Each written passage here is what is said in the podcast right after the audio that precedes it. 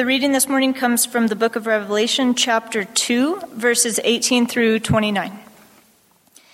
And to the angel of the church in Thyatira, write the words of the Son of God, who has eyes like a flame of fire and whose feet are like burnished bronze.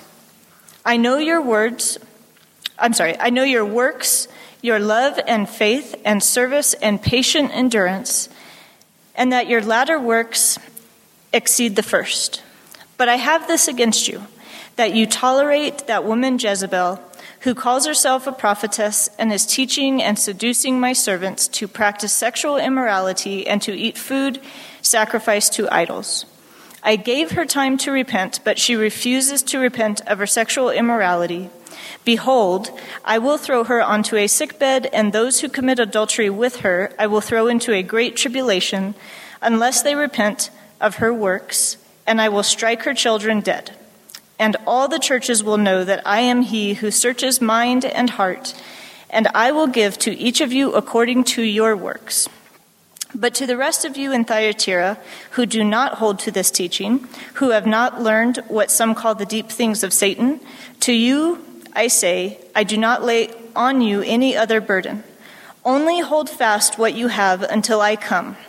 The one who conquers and who keeps my works until the end, to him I will give authority over the nations, and he will rule them with a rod of iron, as when earthen pots are broken in pieces, even as I myself has have received authority from my Father, and I will give him the morning star. He who has an ear, let him hear what the Spirit says to the churches. This is the word of the Lord.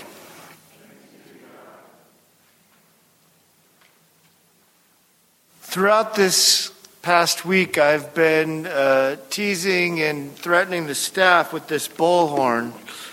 Uh, different occasions, I've hit the siren off throughout the, and uh, startled not uh, just one person uh, throughout the week, and uh, threatened that I'd be set, setting it off in worship today. But I'm not going to do that and ruin the beautiful tones in your ears that you just heard from that beautiful music. But I will say this about bullhorns. They get our attention, right? And when someone is uh, speaking through a bullhorn, you know uh, that if something is being said that they want you to hear. That's exactly what's happening in this letter to Thyatira today when the Jewish Christians uh, hear the name of a woman whose name is Jezebel. It's a code word for Jewish listeners. It's a code word, a sort of code word to say, pay attention to what has happened in our history because you're doing it again. Jezebel was the wife of King Ahab. And King Ahab in Israel history is got the great distinction, has the great distinction of being the most evil king ever to serve. He married King, uh, his queen Jezebel when uh, she came from a foreign land, and she brought with her her form of worship and prophets of Baal. And those prophets of Baal that she led the charge with were not satisfied with synchronizing with Jewish life, which of course was impossible because there's only one true God. And so soon it seemed it would take over the land. Were it not for one faithful prophet who said, No, there's only one true God. And a battle of sorts would ensue in revealing the truth of who God is. She very nearly succeeded in ending the worship of the one true God by her form of universalism. And so, this code word, this named Jezebel, most likely she wasn't a woman in the church in Thyatira. Most likely she represented members of the church in Thyatira. And this bullhorn of a word would catch their ears. You see, they had intellectualized their faith in a community that wanted to find a way to embrace the world around them so that they could live. They had a very sophisticated thought process, those who followed the way of Jezebel, and it's important to note. You see, Thyatira uh, was not a place, as best we can tell, as we heard in other cities, although they were close and near together, of persecution. It was a place of the marketplace, destined, as one scholar put it, for growth and prosperity as a center for manufacturing. And one of the characteristics of this city as it flourished was trade guilds. And at these trade guilds that would, as one scholar noted, would meet approximately about once a month, if you were to be a part of them, whether you were uh, a creator of garments, the workers with wool, or so many other trades that had uh, begun to emerge and flourish there, to be part of that business, you would need to attend the trade guild. And as we've heard in other places throughout this letter, to attend the trade guild would include often sacrifice to idols. It would begin with some sort of sacrifice. And that meat would then be served.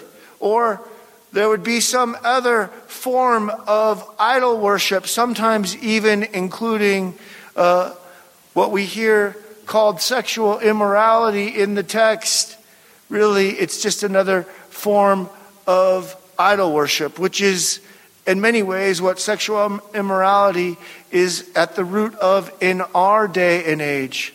An idol worship of doing what feels good for me as my chief endeavor in life. And so Christians had a very uh, difficult decision to make. They had to consider was it appropriate for me to attend these trade guilds? Now, the Jews who were not yet Christian had an out. The Romans had allowed them an excuse to not to have to attend. But that was not so for the Christian. And so they had to discern. And so they'd come up with some among those who followed Jezebel with some sophisticated ideas on how they could participate in these guilds, but still be a follower of Christ. After all, they would reason, I have to feed my family. These idols aren't real anyway. I want to be winsome in this culture to reach others for Christ, goes the thinking. A kind of reasoning that we still have today. Well, I'll attend that gathering after work today, even though I don't feel comfortable with what they're doing, but you know, if I'm not there, then I can't make the deal. I have to feed my family. It's just business, after all, right? We make those same kinds of sophisticated reasonings today. But the reality is, is that we have to be confronted, and we are confronted in today's letter by the absolute truth the absolute truth of who Jesus is and who he calls us to be, and to have the courage. The church in Thyatira invited to have the courage to live by it. Now, it's not that, by the way, and I'll say more about this in a moment, that that those who followed Jezebel sinned, that was to be expected. The problem is, is that they weren't repenting of it and turning around. Well, let's get back to absolute truth for a moment. I, I contend to you today that every single person in this room believes that there is absolute truth. And if you just disagreed with me, then you've proven my point because you've now believed that there's an absolute truth, that there is no absolutes, right? We are numbed in our culture today. As it was so in Thyatira, with so many voices of what is the final authority and truth, that we get numbed. We get numbed by the darkness that, as the Wall Street Journal reports uh, just this week, are showing up in uh, our, our social media apps and causing darkness but it happens not just on a handheld device, it includes uh, the loud voices of our favorite pundits or the worldviews that get preached to us from every corner of medium that we listen to. We are dulled by the idea that tolerance means we have to agree. That tolerance somehow means that there are no absolute truths or that we can't confess that there is only one way to salvation. And so we stay quiet about our faith in public forums, whether it's at work or at a family gathering, like going along with those trade guild meetings instead of saying, No, Jesus is the one true God, the Son of God. And when we hear that phrase in this letter, the Son of God, it's the only time it's used in the whole book of Revelation. Contrasting the view that Caesar was the Son of God, contrasting the view that there is some other way. We sometimes might feel led eh, to pray for someone and even say to them, Can I pray for you? But we hold back in worry that we might cause offense. Or maybe we feel led to say, No, I can't participate, but instead, not, not wanting to uh, be seen as an outlier, we sit in the back row and participate quietly.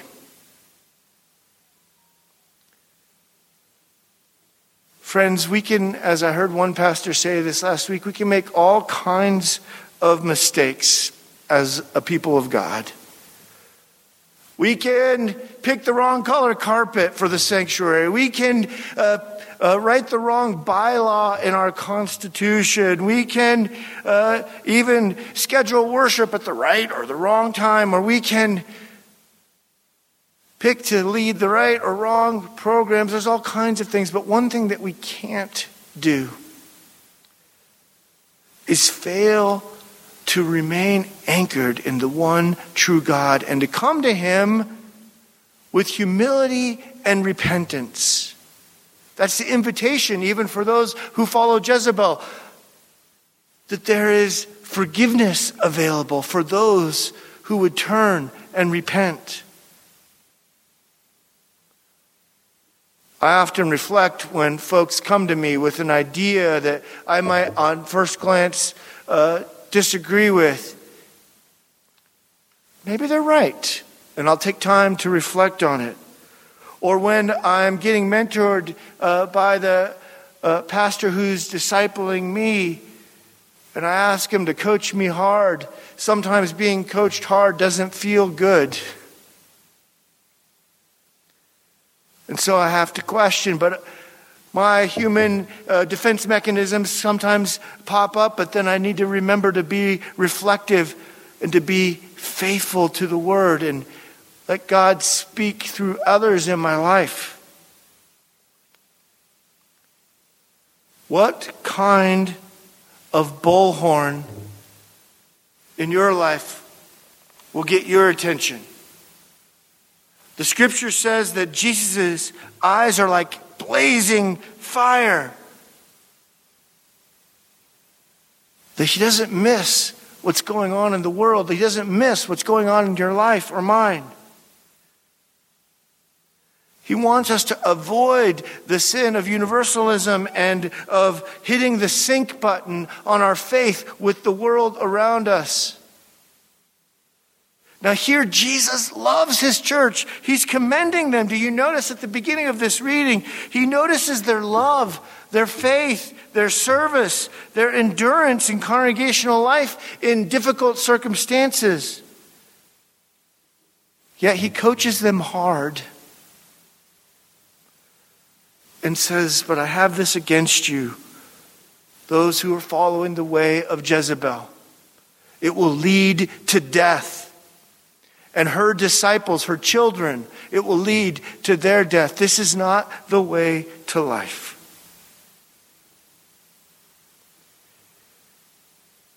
They had patient endurance. And they had not grown weary in sharing love with others but they needed to remain in Christ alone. This is a pattern that we see Jesus doing among his disciples throughout the New Testament. He graciously affirms us and gives his word of life to us, but he also doesn't hold back in telling us the truth that we need to hold on and hold fast. So, where are you in your walk with Christ being affirmed and hearing His word invite you into His presence and also being challenged by the truth where we need each of us to be a people of humility and repentance? Are you in His Word daily in your home? Are you finding ways to dive deep? We want to walk together there with you. If it's a challenge, if you're not sure how to give a reason for your hope, as First Peter says, then let's gather together around God's Word in worship, in groups, in fellowship. Jesus speaks this word of invitation and challenge. It's a picture of discipleship that we hear among this church. Discipleship involves both those words of affirmation and those words of challenge. Who is discipling you? We can walk together there too. An opportunity for groups to grow together. So that we can be corrected when we need to be to speak the truth in love. In 1780, Major John Andre was captured while attempting to serve as a British spy with Benedict Arnold. He was well known among even the American officers as a gentleman and an honorable officer. And so they wanted to treat him as such by his crime instead of the punishment that was deserving of a spy. So George Washington, however, against the wishes of many of his officers, had the fortitude to say no. No, he's a spy, and he will be convicted and treated as such based on what he has done. Several members of his staff, including Hamilton, wanted him to be spared. But Washington was resolved that had Andre completed his task, the war of the revolution would have been completely, possibly, have a different outcome. And so he would not take exception. He would remain steadfast in that truth, as hard as it was. Sometimes we need others in our lives who can speak the truth of what is right and wrong from God's word when we can't hear it ourselves. We would need others to help us be reminded to cultivate the work of the Spirit in our lives, to cultivate an ability to see the fruit of the Spirit of love, joy, peace, patience, kindness, gentleness, faith, and self control. Are those fruits being nurtured in our lives, and do we have people of the Lord helping us grow in them? For all of us are under the Lord Jesus. And are we disciples who are making disciples with the people we encounter? And so, are we walking this Jesus shaped life with God under His Word, with each other, and then making disciples among those we encounter, maybe in our households? I know a mom in our congregation who sacrificed much to make sure that her children knew the Lord. Are we walking in this path with the folks that we encounter at work, in recreation, in our sphere of influence? This challenging word that comes to us to the church in Thyatira and now to us here in Albuquerque also comes with a promise. A promise of hope the morning star. An image we first hear in Numbers chapter 24 and later in Revelation when Jesus says to us directly, I am the morning star. In that first century culture, they would have known the morning star as Venus, the herald of the day that breaks the darkness that brings and symbolizes victory. And so Jesus is saying, He is the light that breaks the darkness. He is the one that brings victory. Andrew, or excuse me, Abraham Chow asks, How can these fiery, blazing eyes of Jesus that sees the truth of who we are that cuts us to the core. How can they become our victor? How can he become, with that fiery, blazing eye, our victor? And he says this Hear this, church.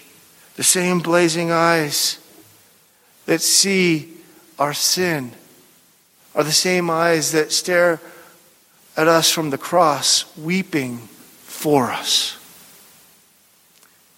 He sees us all the way to the bottom and doesn't reject us. He calls us back to repentance.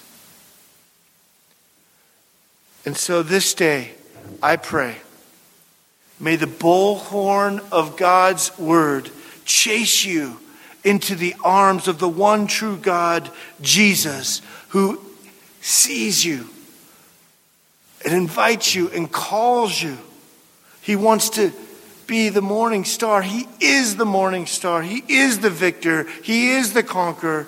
He is the God who is with us, not just on Sunday mornings, but every day. He is our light that breaks into the darkness. He is our morning star. Amen.